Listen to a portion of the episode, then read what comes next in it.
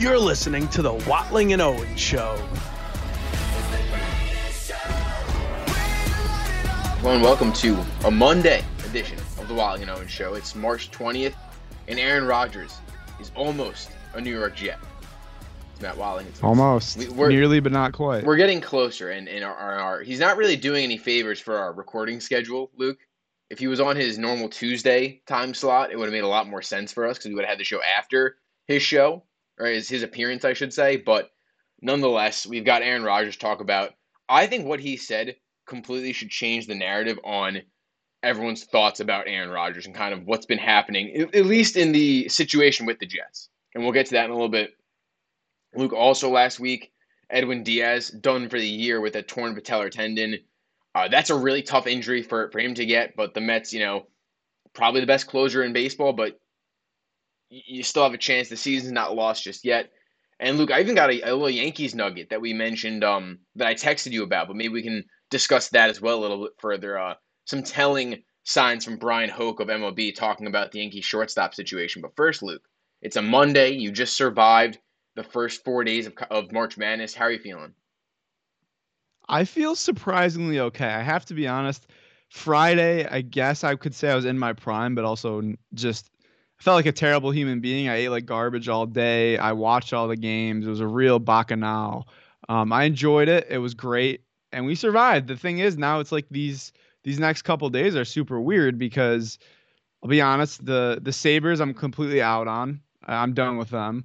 Um, you know, I guess we'll we'll tune in a little bit more to the NBA now with uh with there no, being no college basketball, and then I guess World Baseball Classic final is I believe tomorrow night. So there's a little something there, but it is weird when you watch a sport four straight days, exciting wall to wall, and it's like, oh man, I gotta wait till Thursday to do this again. I gotta be honest, Luke. I, I, I don't. I'm no lover of college basketball, and I, and I put the games on while I was working this weekend.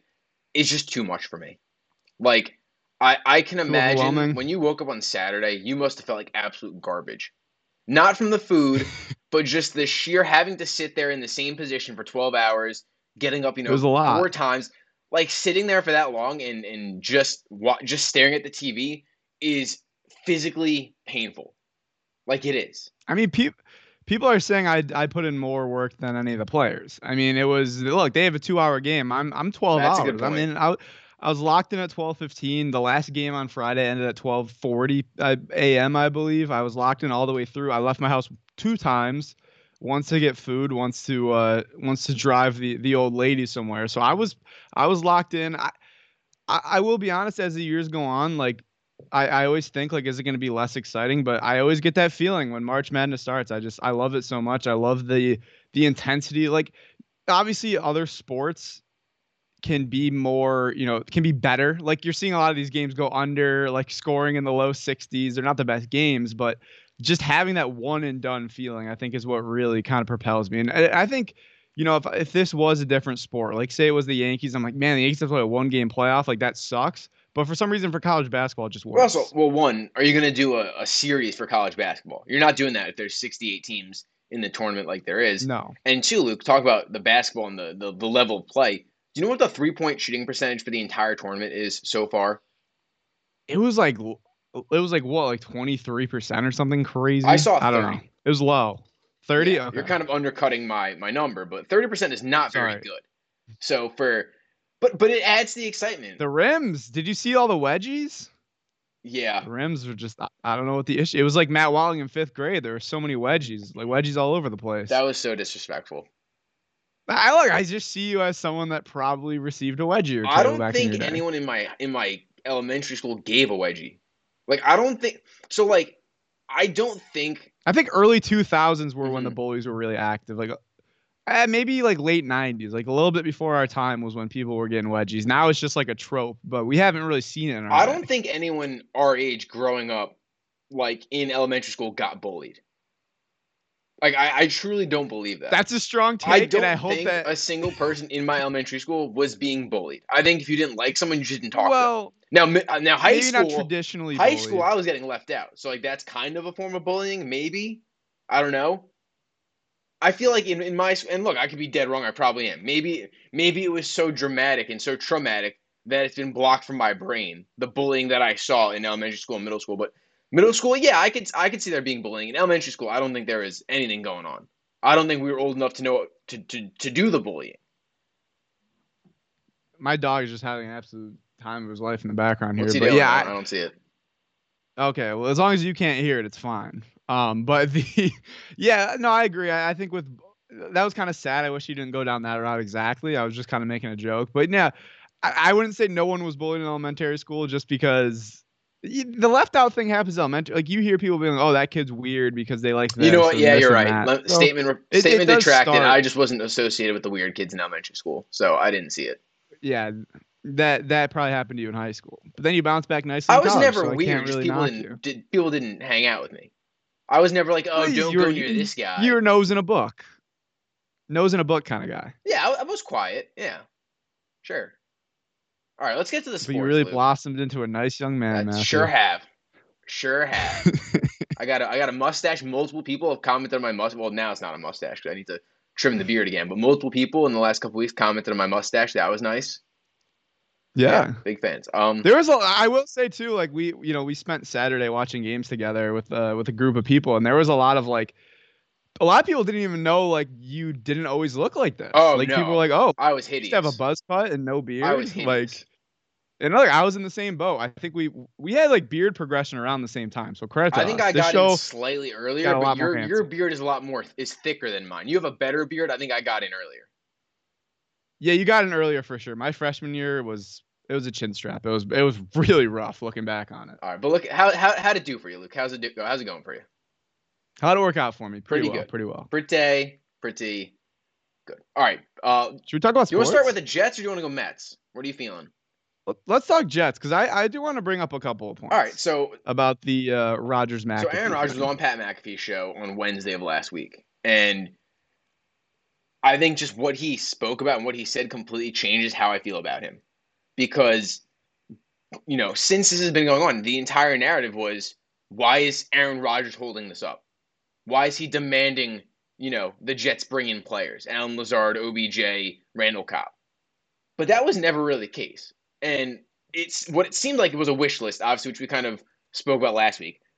But it's Green Bay that's the team that is holding this up. They're the team that's waiting, saying, "Hey, we want a couple first round picks." Was a report that Schefter had, and when Aaron Rodgers says, "Hey, look, like he's they're holding up. I want to play for the Jets." I'm not going to take his word like at full truth, but Green Bay's holding up. Like this isn't on Aaron Rodgers. This this waiting period since he came out of the darkness is not on Aaron Rodgers. It's it's on Green Bay trying to get the most they can for a player. Yeah, and he certainly has painted himself in a good light here too. I mean, now when Packers fans look like, oh well, you know, the Packers are the ones that are, you know, doing Aaron dirty. It's not Aaron doing the Packers dirty. And it kind of revolves to what I was saying last week, where it's like, why did the Packers ever come out and say that, you know, they were kind of moving on from him, that Jordan Love was their guy? It, it seemed to take a lot away. And now, you know, the question has really become about leverage. That's a big question. I've gone back and forth on this because, you know, I, I still think the Jets have the upper hand here because A, Aaron Rodgers said he wants to be a Jet, and B, uh, you know, Green Bay came out and said they didn't really want him. So it's like, how can they come back and be like, oh, we want two first round picks now when the, the word last week was they don't want him? So, you know, I think in that case, the Jets have leverage, but also Green Bay does have a little bit of leverage in that the Jets do need a quarterback. Like if if Aaron Rodgers isn't the guy, they don't really have a lot of options because Lamar Jackson's going to cost you a lot more than Aaron Rodgers. You know, you could go out and get a lesser guy. So, you know, I I'm happy for Jets fans because I think Rodgers coming out and saying that is a huge step in the right direction. And at this point, you know, if he goes somewhere else, I'd be very surprised. Um, but that's really what I've been thinking about this week is, you know, who has the leverage here? You know, who's going to budge first? Because from all accounts, it seems like this thing is still pretty far from over in terms of finding compensation. I don't see how the Jets don't have the the leverage because what is Green Bay going to do with Rodgers? If he only wants to play for the Jets, you can't trade him anywhere else. You're not going to cut him because he's going to go against your salary cap, and you're not going to keep him as your backup or start him this year. So the Jets, yeah, they need Aaron Rodgers. They would really like Aaron Rodgers, but if they went out and traded for Matt Stafford instead, and he's healthy, which I guess is a big question mark, it's not sexy, it's not exciting, but it's something, right? Like there are options that they can go after. Kirk Cousins has been kind of touted on the market. I don't know how he's leaving Minnesota. without them having an option to to replace him with, right? Maybe they go after Matt Stafford in that case or something like that. But if I'm the Packers, I don't know what I'm really getting at. And if I'm the Packers, I want to get as much help as I can for Jordan Love. And I don't think the Jets are budging on the 13th overall pick. If I'm the Jets, I'm not moving that. I'll gladly move my second round, round pick, which is going to be a high pick in the in the mid 40s. I'll move a first rounder in the draft coming up after this season, which will be what 25, 26, 27, hopefully 32nd if you're a Jets fan. So I think they can get a good value piece, but it shouldn't be the 13th overall pick. Aaron Rodgers is not worth what Stafford was. He's older. The Jets wouldn't be sending back a bad contract to the Packers. And frankly, he's probably only got one more year left in the tank, maybe two if you're lucky if you're the Jets. And I don't see how you give up the 13th overall pick. That could be a lineman. That could be, you know, what else do you want? A, a linebacker. You know, you can name a couple different holes this team has. Aaron Rodgers isn't worth that. And frankly, no one else is giving up that type of value. So what is Green Bay holding on to? I, I just don't see it.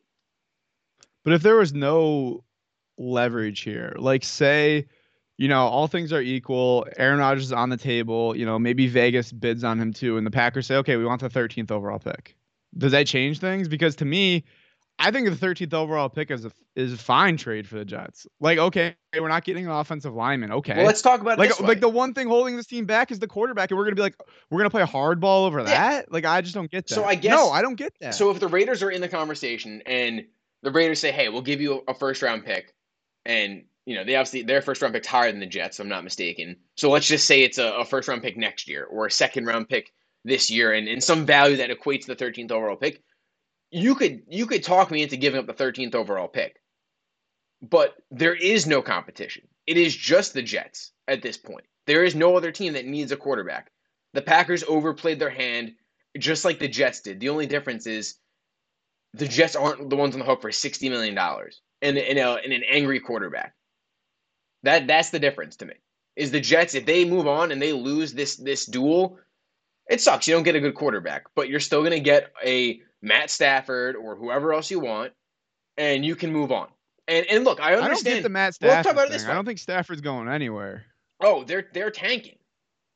No, they're not. They traded Jalen Ramsey. That's it. they they still have Aaron Donald. They still have Cooper Kupp. They're not trading Matt Stafford. They're not. People are acting like Matt Stafford's on the block. They, they literally came out and said that he wasn't. Mm-hmm. And also, they gave up like eight first round picks for him. They're they, they don't have any money. They're, they can't improve the team. They're not going to be good this year. Okay, that doesn't mean I'm trading away Matt Stafford. Right. Like I don't see the point. I can see that. Regardless, they're not getting what they got for him when the Jets what they gave up traded Brett ago. Favre or traded for Brett Favre. They got a third round pick because he was there for one year. Aaron Rodgers, if you want to, if you want, like, let's talk about it. If he stays for a second year, I'll give you a first next year's first.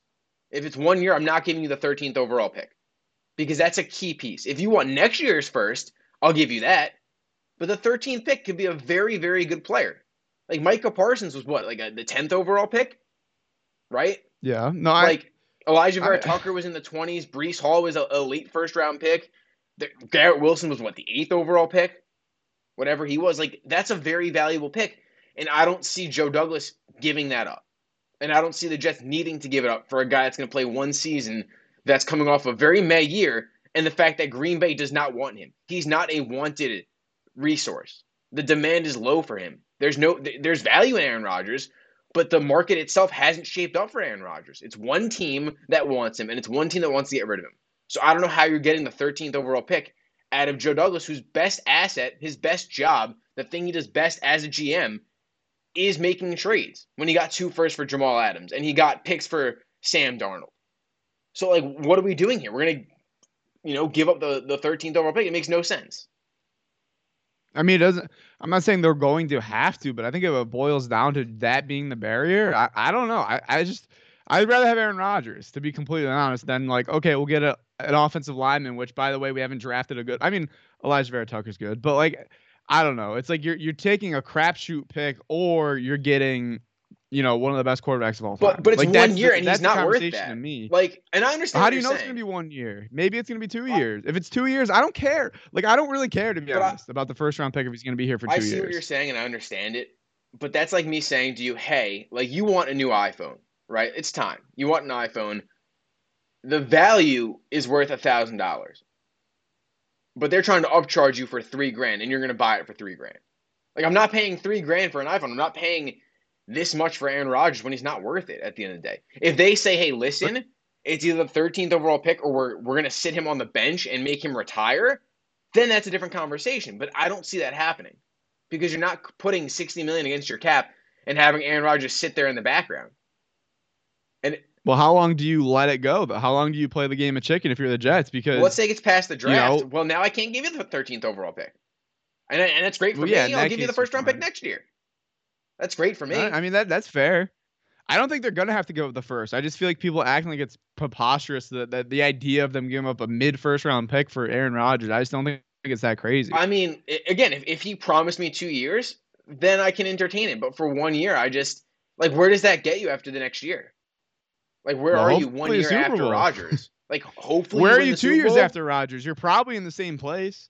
If the Jets don't win a Super Bowl, they're right back to square one. They're probably in a really bad spot, to be honest, because then you have to find a quarterback and worry about how you're going to have to pay your rookies from this year. And you just lost the 13th overall pick. That could have been a valuable asset. You could trade. You could trade the player. You could keep him and then trade Alijah Vera-Tucker. You can afford to trade the next couple of first round picks you have for a quarterback. Like, I mean, overall, it's not going to matter because, like you, there's no one bidding against the Jets. So the, overall, they're not going to have to give up the first round pick. So it, it, won't matter in the grand scheme of things. It won't matter.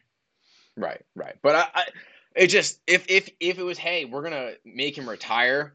If you get if you don't get his 13th overall pick, like I'll, I'll trade it. I just don't think you have to. And I think like you have to have that patience as a Jets fan, where I think you have to have him in you know by OTAs would be nice. By training camp is definitely a must.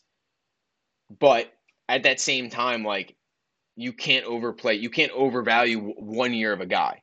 And this is a team that has a lot to look forward to, but also like what kind of worries me about a move like this is you've only got one crack at the can. And after that, you've got to land another quarterback that you like. And, you know, I don't see it being Zach Wilson. He'll be a fine backup for this season. Maybe he can learn something. But if not, where do you go after this a year after Aaron Rodgers?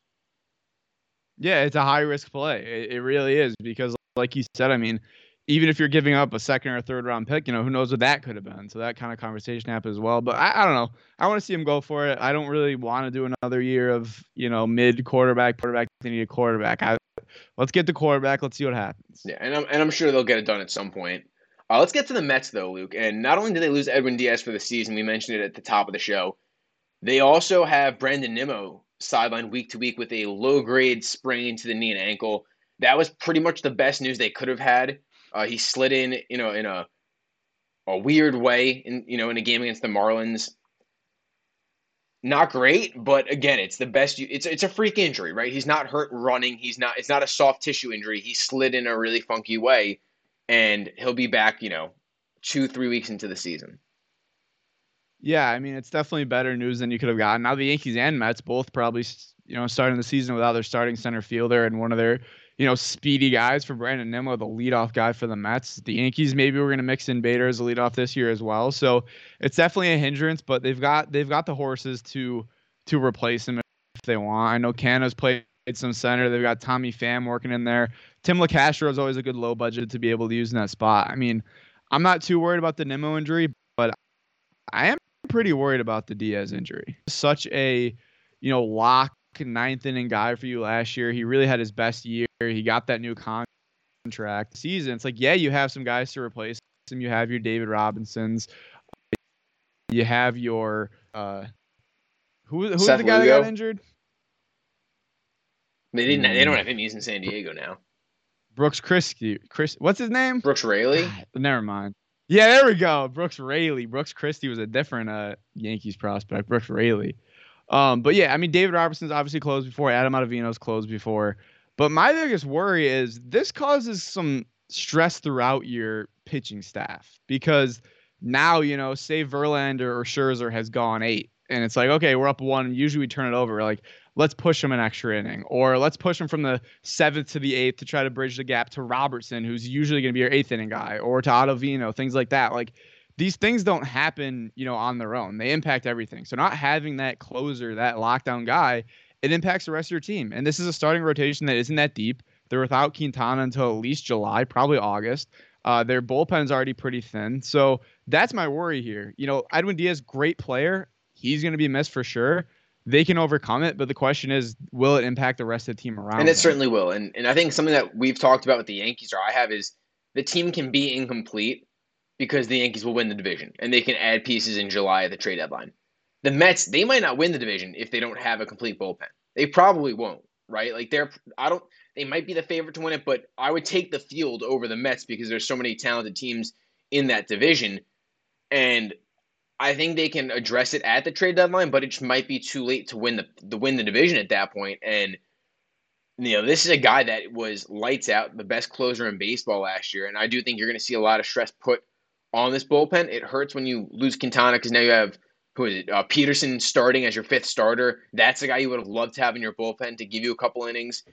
And I, I think you can figure out. I think bringing in Britton, if it's a low cost move, might be the best way to go about it. But what hurts a lot for this team specifically is you're not getting any luxury tax relief with Diaz. You know, there's no long term IR, right? In hockey, you put a guy in LTIR, his cap hit goes away, right? You can overspend without getting penalized. In baseball, you can't do that. And what's so tough for this team is now a five million dollar contract worth ten million, and you're lose. And if you get into that next tier, you're losing a lot more, you know, draft picks and compensation and and you know things like that, which is a lot more worrisome than the you know the extra couple million bucks you're gonna have to spend if you're Steve Cohen.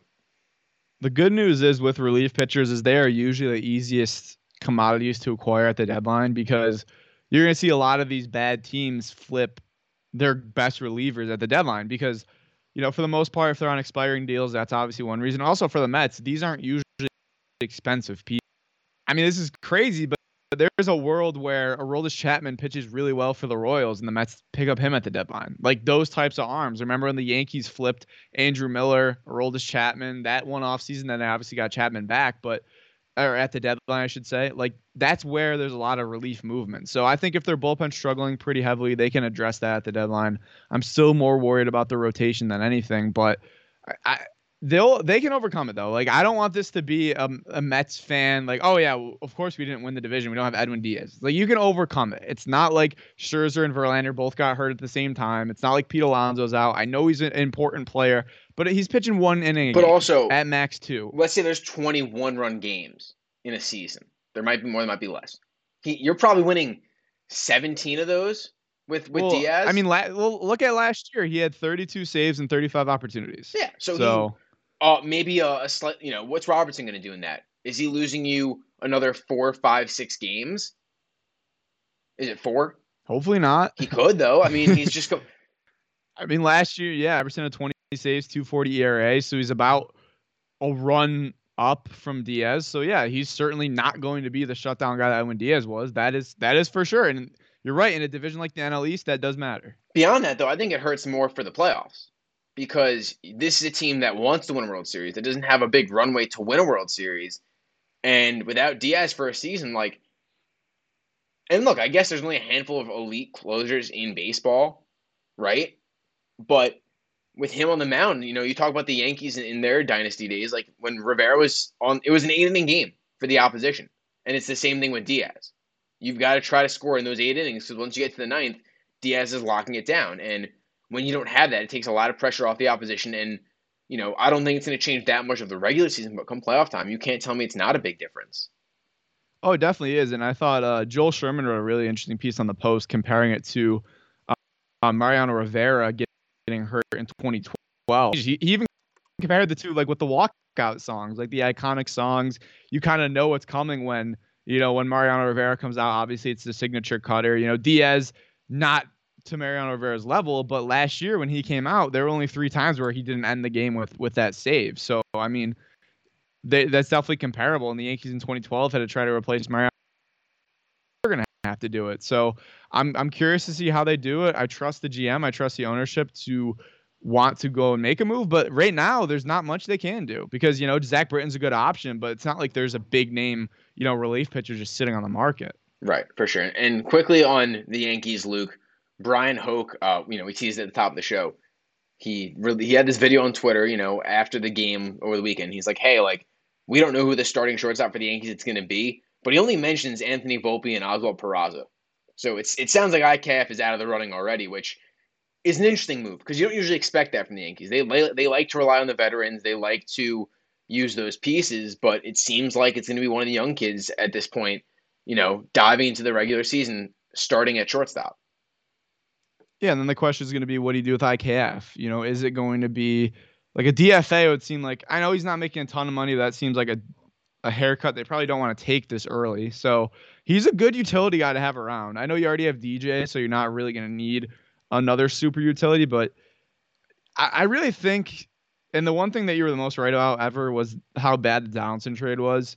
And I know IKF's included in that, but Donaldson's really the piece that has not been great. Because IKF, you knew. It's like, okay, defense, he's a contact hitter. Well, he didn't really live up to the defense last year, but also, you know, he's been great at third, not so great at short. So if you never acquire Donaldson, you just get IKF, you know, maybe it's not so bad. But because you have Donaldson in his contract sitting at third, where yes, he's played well defensively, but you were expecting, you know, possibly a 30 home run season from him, and you didn't get that. So that's the big issue here is with Donaldson on the team, there's not really a good spot for IKF. Not that that's a big problem, like oh they need to find a spot for him, but the way that things are working out right now, you know that that's the biggest void right now is if Donaldson's a nothing again and you had nowhere you know nowhere else to put him, that's going to become an issue. Yeah, and I guess you rely on DJ at that point, right? And and with IKF, I, I assume he ends up going to the Dodgers, but you've kind of got to make that move quick before they start to fill that role in other places. But look, I can't yeah, and, getting paid what six million dollars. Like you can keep a six million dollar guy on your bench. You can't keep a twenty plus million dollar guy on your bench. And you know, Donaldson's got one year left, right? If he's so bad and he's so useless, come playoff time, he won't start or he might get cut. And, and that's a tough pill to swallow, but it's expiring money. And if you love the other pieces you have, he's not going to stop you from winning a championship, you know, and replacing him.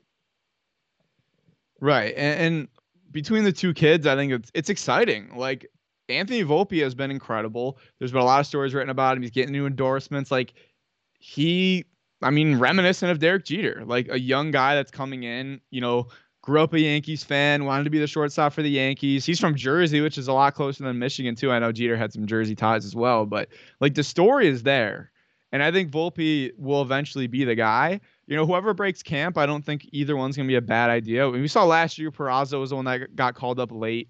He looked good. He didn't play a lot of games, but he did look good when he did play. So I think if they take Peraza, I don't think it's to be a, a, terrible idea. But I think by the end of this year, I, I'd be pretty surprised if Anthony Volpe isn't on the major league team, and that's exciting. We the Yankees haven't had a prospect like Anthony Volpe in quite some time. I mean, Glaber Gleyber Torres is kind of in that conversation, but like Aaron Judge didn't come up till he was like 25, 26. Like to get like a young 21, 22 year old kid on the team, whether it's Peraza or Volpe, like that's exciting. That's the kind of the juice the Astros had last year in Jeremy Pena, where they have a guy come in, make an impact, they win the World Series. Like 2017, the Yankees had these young guys that were just breaking in and kind of injecting that juice. It's like some of this roster is a little old, is a little stale, I guess, if you will. Like you you've seen these same guys year in and year out. So to get a young guy in there and and hopefully make an impact, I mean, that's an exciting prospect. I think that could change my opinion. One of those guys can come up, be great from day one, and just be that injection into the clubhouse for an entire season. That could change my opinion on this team. But I don't think they even need to be great from day one, Luke. Because look at what you were gonna have at that position. IKF, right? What is he? He's a low 200s hitter, and then you know, supposed to be a good defensive shortstop. He, he's not, clearly. We saw it last year. If Peraza can hit, or whoever can hit 245, 250 with a little more power and be a competent defen- defensively for the first half of the year, the expectation is he's going to get better and better as the season progresses because, you know, Pena wasn't that guy to start the season. He wasn't in the playoffs, but ultimately for this team, like, you didn't expect much out of that position with IKF. So if he can just do that, that's considered struggling for these guys. But if they're going to be what IKF was at the start, I'll take that if you're a Yankees fan. And I do think there's an energy about it. It sounds like a lot of the guys want Volpe to be the guy, right? Aaron Judge talks about him.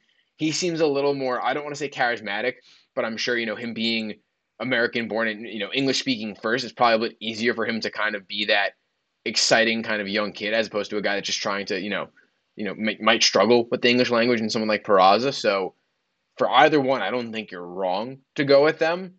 And I think both will play a significant role this season, especially next year. but it's just a lot of excitement for a team that, like you said, Luke, like there hasn't been a young guy. And, you know, we were texting about it before the show.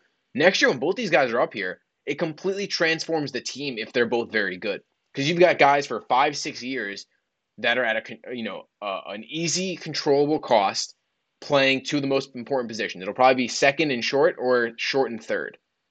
There's just, it makes so much room to grow. You'll have $20 million coming off the books next year with Donaldson. You know, there, there's a lot of opportunity for this team to make a big, big impact, you know, this year or next year if these guys can pan out.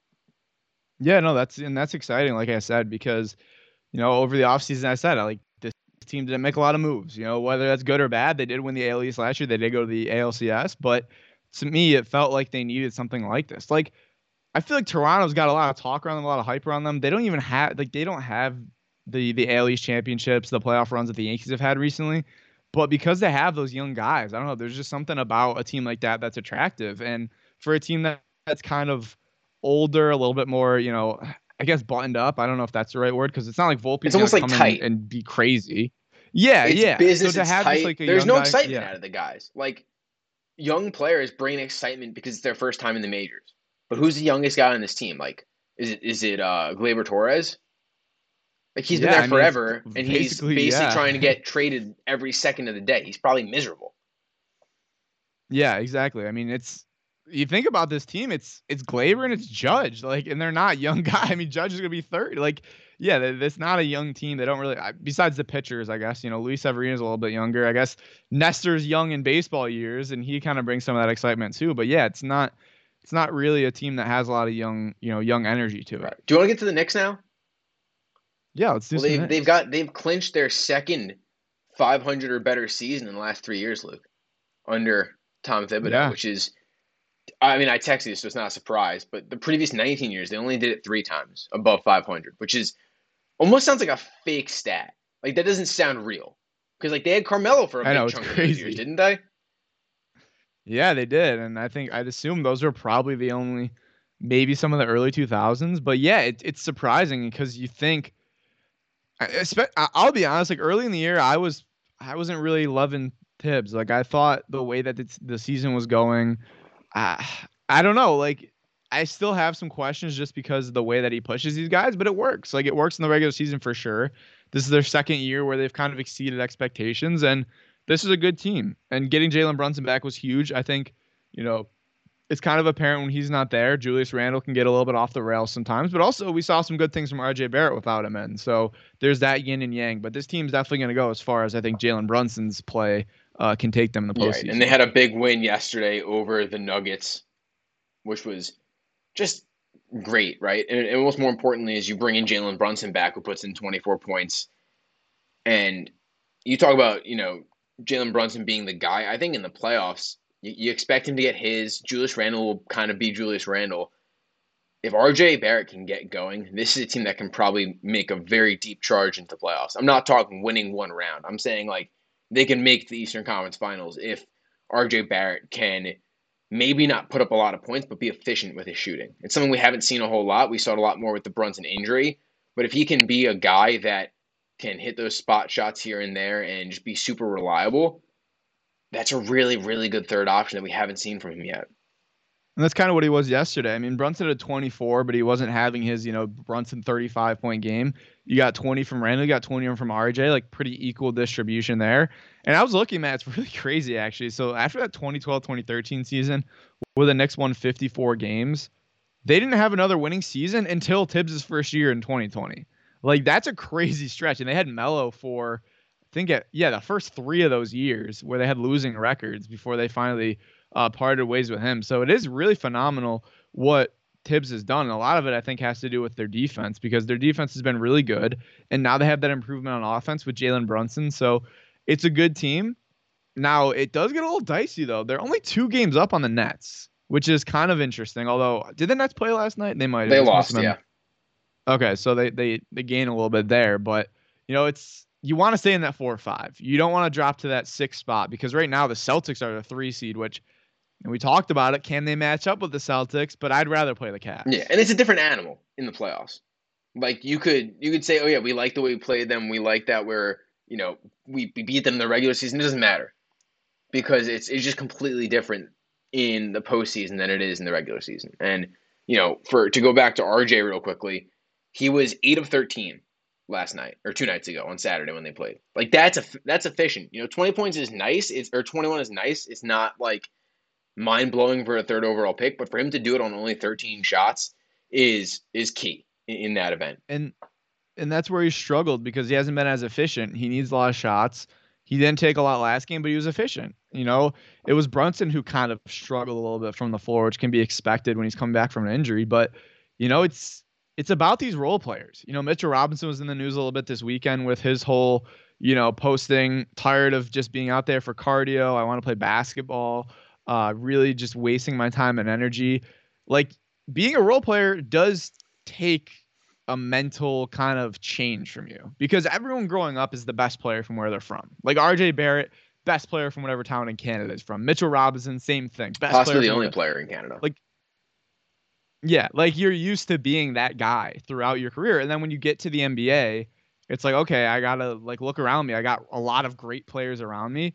You kind of have to mold yourself into that role. Like it's not easy to be, you know, like a Jamal Crawford six man. It's like, okay, I have to mentally know I'm coming off the bench. And when I come off the bench, I need to perform, you know, to the highest level possible. Like it's hard for guys to to adjust to these roles. And I think RJ he's not a diva by any means. We see the way he talks. It, it, doesn't seem to bother him that he doesn't have a lot of touches, but it has to be a lot for him mentally to be like, okay, I don't need to shoot 30 times for us to win anymore.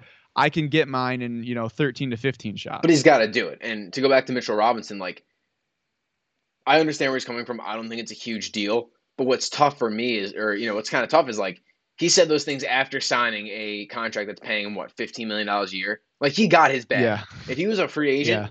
this coming off season, I'd understand it. But you've got four years now, or three years after this, to sit there, collect your money, and hopefully the you know that last year is when you want to do whatever you can do. So for him to do it now is, yeah. is a little tough, and that was coming off of what was it? That was coming right off of the nine game winning streak, and that's kind of a yeah, tough spot to thing, be in. And the good news is, it seems like he's like taking a step back. He's been like, I got a kid on the way. I've been stressed out. I didn't really mean it. But this is not the first time he's kind of been saying like, I wish I had a bigger role. But here's the thing, Mitchell. like you're you're a back to the back center. Like you're not gonna give a lot offensively. Your job is to be great defensively, and that's like the only minor concern I have is you need Mitchell Robinson all the way in. And I'm saying I'm not saying he's not all the way in, but when he says something like this, you have to worry because this defense goes with Mitchell Robinson. When he was hurt, they struggled. Like him being inside, being a force, being someone that teams do not want to drive against makes I, I think the difference between the Knicks being a good and a great team at times is Mitchell Robinson playing great defense. So they need him to be okay with, you know, quote unquote getting cardio, making big plays defensively in order for this team to to really hum. Yeah, for sure. For sure. And and, and one last thing to just to sort of be able to come back and finish that road trip two and two after what was pretty much what a three game losing streak right after the nine game winning streak was like again just another bounce back way another really impressive job by this team to not let it spiral out of control because you know same old Knicks kind of mantra after that winning streak you could have seen them lose three or four straight and really spiral after losing Brunson so for them to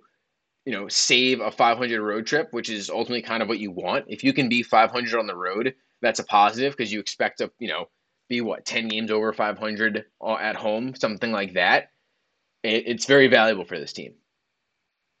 Yeah, no, 100%. So, and this is going to be a fun stretch run. I'm I'm just I'm ready for NBA playoffs, honestly. Yeah. I'm I'm ready. Not ready for the NHL playoffs though. No. Well, you really, got Devin Leary, really baby. Just, yeah. he's not too good. He got dominated by yeah. Oswego. People forget.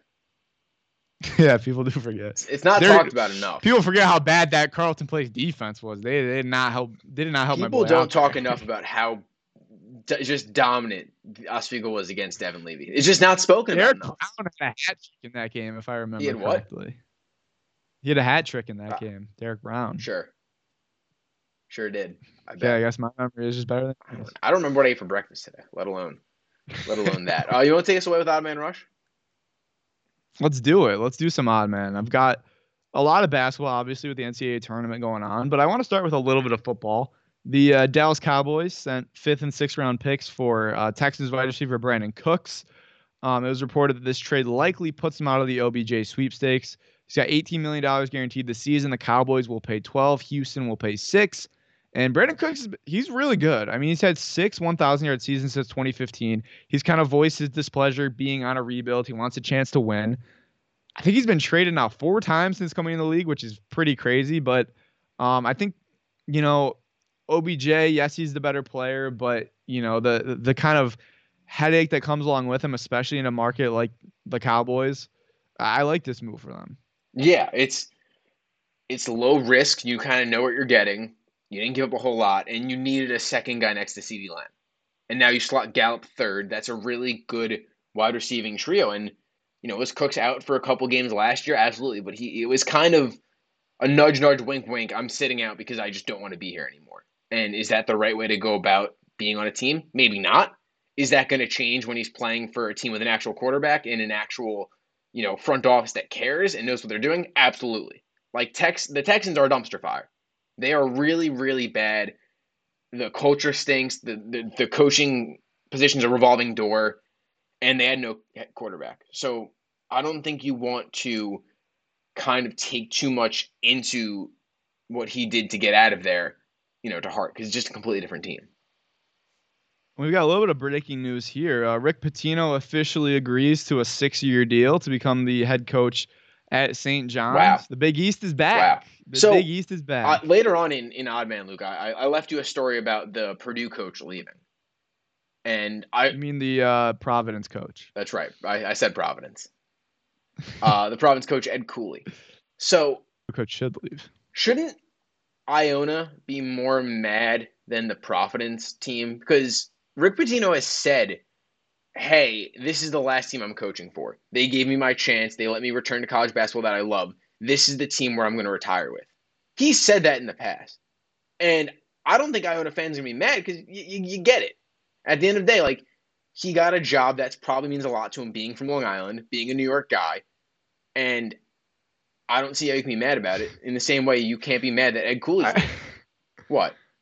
I'm just laughing. You wrote Purdue twice in the no. Like, did you really think that it was Purdue's coach that was leaving? Did I say Purdue twice? Oh, I did. Yeah. Hey, look, it's the P. It's the P. They both lost. I don't care. It's college. They both got that black and gold. Yeah, type of they're colors. very similar. They're it's the same. And you know what's crazy is I was reading like about Ed Cooley, and he's not. He didn't go to Providence. He's not from. He's from like New England. But like, why did? What does he go to Providence? I think. I mean, look, I get the Georgetown pedigree is the pull there, but Georgetown's been really bad and he's probably getting now. a fat check to go play, to go coach in DC, the best basketball you know recruiting market in in in the world. I guess right. Yeah, no, and I get that. I'm not disagreeing with you, but like he's a guy that I think Providence fans thought was gonna be there forever. I think that's what kind of the the thing is. Um, he's from Providence. He was. He didn't go there. He was, but he was born there. Cool. Like so, I just know. so you're telling me if and keep in mind this isn't a great comparison because this isn't marriage. But let's say you're sitting there and you're, maybe you're dating someone, maybe your fiancés, and they're sitting there and they're having a good time. They love you very much. They say it every day. And all of a sudden, a supermodel, Miss Universe or Mr. Universe comes over and says, "I'm going to pay you more money to be my wife or be my husband." You could be upset, but are you going to be really that mad? Like, What? this is the worst comparison I've ever heard. yeah, well, you're, you it's an upgrade. this team is a is a drastic upgrade. But this is like if you're childhood sweethearts, you've been together forever, and then yeah, the, the hot new girl. Are you really? But you're not you. It's like, he never went no, to Providence. I've already got a one. He never went to Providence. He was born there. You know what? I was born in New York. But I'll tell you this, Luke. If if another place is offering me more money and a better job, I'm going there. I don't know, man. Like if I'm at like I I am Ed Cooley. Like technically, I mean, I grew. I'm from Syracuse. I didn't go to Syracuse, but if I was a head coach at Syracuse, I would still feel that connection because Syracuse I'd be like, oh is yeah, I grew better up here. program than Providence is. Providence isn't a prestigious program. Like Georgetown's that I think- next level. Georgetown could be a blue blood. Are you winning a championship I- at Providence? No, Are you going to win one at Georgetown? Could you win one at Georgetown? probably not, but you could. You could absolutely win one. And they're going to give you a bunch of years, just like they gave th- their other head coach who stinks, Patrick Ewing. Give him six years, he did nothing. He won like two games in the in conference these last two years. And you're going to tell me that Ed Cooley can't do more than that? Get himself four or five years in DC, recruit a good team, and go on a run? He absolutely can. And the fact that people are so mad about him leaving, it sucks. It stings for your team. I understand being upset, but to be so mad at him, I just, I don't know. Right. That's that's talking uh, Ed Cooley. I like it. I like the fire. Um, no, because like people are sitting here uh, like crying and moaning on Twitter. He's a snake. He did this. He did that. You know what? Sometimes you got to understand as as Providence, as a non-major school, a non-major major basketball school, you're gonna lose your coach. That's gonna happen. I think the way that the Providence fans are looking at this is that they've been better than Georgetown over the past five years, and they play in the same conference. That, that I'm just saying that's how the fans think of it. Yeah. right. I understand that Georgetown's a better basketball program than Providence. That's but if you're a fan, you're like, why are you leaving us for a worse team? Because that team that's- could be better. Their Yeah, ceiling I is way higher. But the fact that he might have listed his house before the season ended is kind of tough. But also, like, are we expecting him to be the guy that's doing this? Like, he definitely hired a realtor. Like, this isn't him going on Zillow. I mean, if you hire a realtor, you're accepting the fact that you are not going to be there. After Yeah, but he's not doing any extra effort. Like, whatever. Like, he's not But sitting that, that, there. that screams to me that he's no. This is what the issue is, Matt. Here's the issue. You brought up your your whole scenario. It's like if you're sleeping, you're still married, but you're also sleeping with the new supermodel. No, you gotta you well, is it sleeping to or is he going on Tinder now? Is the question. clean divorce before you start. So you want him to leave with- his job before he gets another job. no, I, I yeah. So you want him to say, "Oh yeah, I'm stepping down because I want the chance to go work for Georgetown." No, no, don't yeah, don't sell your house until you, the the the pen is on the paper. Your season's over. Like All right. I think he could have done better for his team. I- but also, like, I that, just- that signed up to play for Ed Cooley. I, I yeah, think and he- I don't think anyone knew that he sold his house until now. Right, but he did. But he just like you know what probably happened. so why do I have to why do I have to coach against Kentucky when I'm going to be at Georgetown the next week? Oh, so yeah, he, he you know what he was doing actually, Luke? He was tanking the season. He should have thrown in his his uh his his non-scholarship guys, his walk-on guys, so he could lose as quickly as po- possible and get out of there. That's what should have happened. That's what he should Yeah. have done. I mean, he what? He hired Uh, his wife hired a realtor. That's what happened. His wife sat there and said, "Oh, we're probably done, right? Yeah, I'm going to go to Georgetown at the season's up. Okay, how about my friend, you know, Janice? She's a, she's a realtor. Can we get her to, to deal with the house? Yeah, sure, like whatever. And then Janice goes and and puts it on the market early. That's what happened. Like you think he's sitting there Yeah. like fielding phone calls for his house, like setting up these tours? No, he did nothing. He had no, that's he not no I'm saying, man. I don't. that. Like he, his mind was not distracted. He was not distracted because he wanted to win a championship. Okay. He wanted to win games. Did he or did he want to get the bag from Georgetown? He, both, they're not exclusive. All right, let, let's move on. I know we are going to do a whole segment on Ed It Cooley just makes me today. mad. Um, People are stupid. another WWC WBC. Injury. job. Jose Altuve out indefinitely with a fractured thumb. Suffered during a WBC game for Venezuela against the U.S. No timetable for his return, but he will miss the start of the season. So WBC just keeps keeps taking our stars. It's away. tough, and a and I really shame. wonder if the best way to do it would make it, you know, instead of the All Star break, uh, you know, make it the All Star break, right? Instead of having an All Star game, have a two week break. Guys can go and play. You know, the, the hockey did it for the Olympics for a while, and you know, the only difference with this is that the WBC is a ba- is an MLB thing, so they're making money off of this, right? I I don't see Yeah. how that that's a win win proposition for me. Make it the All Star break. Give guys a couple days on the front end, a couple days on the back end, and if they want to truly, you know, represent their team, they're going to give up the couple day vacation that they'd have. Um, yeah, I, I mean, I, I agree with that, but also like the odds of Altuve getting hit by a pitch in the thumb, I think would be the same in the WBC and this in spring training. You know, Yeah. Oh yeah. yeah. Like- This isn't like a. none of the injuries that have happened or anything that's like because they're going too hard in the WBC. So, um, I look, I think it's it could be an advantage to be honest. Like these these guys are are playing at a high level. Like they're not just seeing AAA pitching. Like that could be a little bit of like a help. Like Pete Alonso's not seeing single A bums from the Marlins right now. He's seeing you know some of the better pitchers in the world on certain teams. Like you know the U.S. obviously you know Adam Wainwright isn't exactly you know facing facing a great a great pitcher at this point. But I maybe that's my spin zone. Maybe it could be an advantage that you're you are playing real games with juice instead of just yeah, let's play two innings and then go home and then come back and do it tomorrow. And then oh, opening days here. Now I really got to turn up. I think it's give or take for both ways because you know guys are going to ramp themselves up differently. You're getting ramped up for the WBC a lot quicker than you would playing in spring training, but it's it's fine. Like injuries are going to happen wherever you go in international competition, but there's still value in these competitions. Yeah, couple couple minutes left here. Uh, we'll do a little bit of NCAA tournament rundown. Uh, two number one seeds are gone. Purdue, of course, was gone in embarrassing fashion to Farley Dickinson, Fairleigh Dickinson, however Fairleigh. you want to say it. Uh, the sec Fairleigh. Yep. I like Farley better. Uh, Dickinson, well, the second ever one seed. The second ever one seed to lose in the round of 64. Uh, the craziest part is, you know, Purdue's best player Zach Edey is like seven foot nine. Um, and FDU is the smallest Division One basketball school, and the fact that they ran that game plan against them was truly impressive. I like UMBC is the first. They blew out Virginia. They're always going to be remembered, you know, highly. But you could argue this win was an even bigger upset. It was. It was the biggest point spread, 23 and a half points. I think it was. And to me, what's awesome about this story is the coach of Fairleigh Dickinson was like, hey, we can beat these guys. They kind of stink. Everyone hears it. And yeah. Purdue just does that.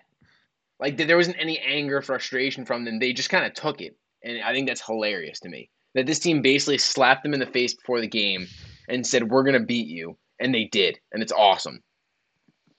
Yeah, and Purdue is a team that sh- their biggest struggle has been all they have is Zach Edey. So when he's triple team down low, kicks it out, you got to hit threes. And Purdue missed a million open. Do you think threes. you could have been They've on that team and like hit guards. the open threes? Yeah, I would have. I would have knocking down threes. Like I look, if they pressed me, these guys would have been great. Like you know, I couldn't be able to bring the ball up the court. But if Zach E was just feeding me open threes the whole game, I, I could knock down a couple. I believe it. I couldn't. I stink at basketball. But I know, like, well, I, who knows the way that the rims were this weekend? I mean, I don't know if I could hit a, a three. Point. That's a good point. Weekend for for Purdue. Uh, the other one seed to go down, Kansas. They lost 72-71 to Arkansas. Of course, without their head coach Bill Self, who uh, suffered a heart attack, so he was unable to coach. That that hurts. But again, we won't have a repeat champion. Haven't had one since Florida back in I think 06, 07. It's hard to repeat in this tournament with the craziest things that happen. But Arkansas has become a bit of a giant slayer. Second year in a row, they've knocked off a one seed in the second round. So Eric Musselman uh, has the the Razorbacks playing basketball at the right, good basketball at the right time. Yeah, good for Arkansas. Uh, not great for uh for Duke. Um, no, Duke, your team to win it all was also yeah. knocked out. They got bullied by Tennessee. Yeah. They they got bullied. It was rough. They they couldn't move the ball inside. Tennessee was just bigger than them. They were tougher. I mean, Filipowski got like elbowed in the eye like the first minute in the game, but yeah, it was it was a rough going for your for your. No, but I've got the Zags. I've got a future on the Zags. I've got I I I tailed you Creighton and uh, Miami Final Four, so hopefully that can that can happen, and uh, we'll see what we'll see. Yeah. That look, I've got my two Final Four futures in the Sweet 16. Now the question is, what do I do? Because do they play Creighton's each other if they both win? No, oh, damn. They're on opposite sides, okay. but Creighton plays Princeton next. I, I honestly who, think sprinkling Princeton money line might be the move. That's what I'm saying. Is that the play? Because I think they're seven and a half point. I would go straight up money line right now. You're gonna get better juice for it. No, that that's what I would do. Yeah, I'm not taking. I would only take money line because this is the last chance to get that. Because if Creighton wins, they're most likely playing Alabama in the Elite Eight, which you're no. not going to get good hedge value there. So that might be the play um, for. What's for the value Miami, for, for Alabama to make it to this the Final Four now? Yeah, that's gonna be probably, probably minus something, right? Got to be minus two hundred, like one something. Well, I was thinking, I, I was thinking one ten, but it's probably worse than that. It's probably worse than that because that region went downhill pretty mm-hmm. fast. Um, I could try to look it up quick, but yeah, it's Miami. I'm kind of I don't even know if it's worth hedging just because I don't think they're going to make a run here. But I'm happy that they made it through the weekend. Yeah, it's exciting, and and I I only paid you for the bracket too, by the way, because I thought I was gonna win it. So I'm like, yeah, I'll, so, I'll ask Luke how much. I was feeling good. I was riding high. I thought I'd throw him some a couple bucks. Not happening. So right now, uh, Alabama's minus 150 to get out of the region. Creighton's second at plus 170. Um, and San Diego State is third at plus 575. San Diego State will play Alabama. So some thinking to do there. Some real thinking. I think I lay out. Um, yeah, we'll we'll see. Um, but yeah, it was a great weekend of basketball. Obviously, Florida Atlantic actually is a great story. Unfortunately, they beat Fairleigh Dickinson, so you know people are kind of mad about that. They tried to dunk at the end. That of the was awesome and missed. Honestly, like if this was like Alabama doing that, understandable. This is FAU. Like let them do Yeah. their thing. Come on now. They won their first tournament game ever against Memphis, and then won this game. So they're they're a great story too. Like them and Princeton right now. Princeton obviously the big one, the 15 seed, but those are the two kind of biggest upsets so far. Yeah. It's been fun. It's been enjoyable. And then Michigan I, State I going need the couple round. day break though. It has been. Yeah, it'll it'll be good. It'll be good to get a little break here. Um, I'll toss it back to you though. That was that was odd man That's the show. Uh, do we have a show the rest of the week, Luke?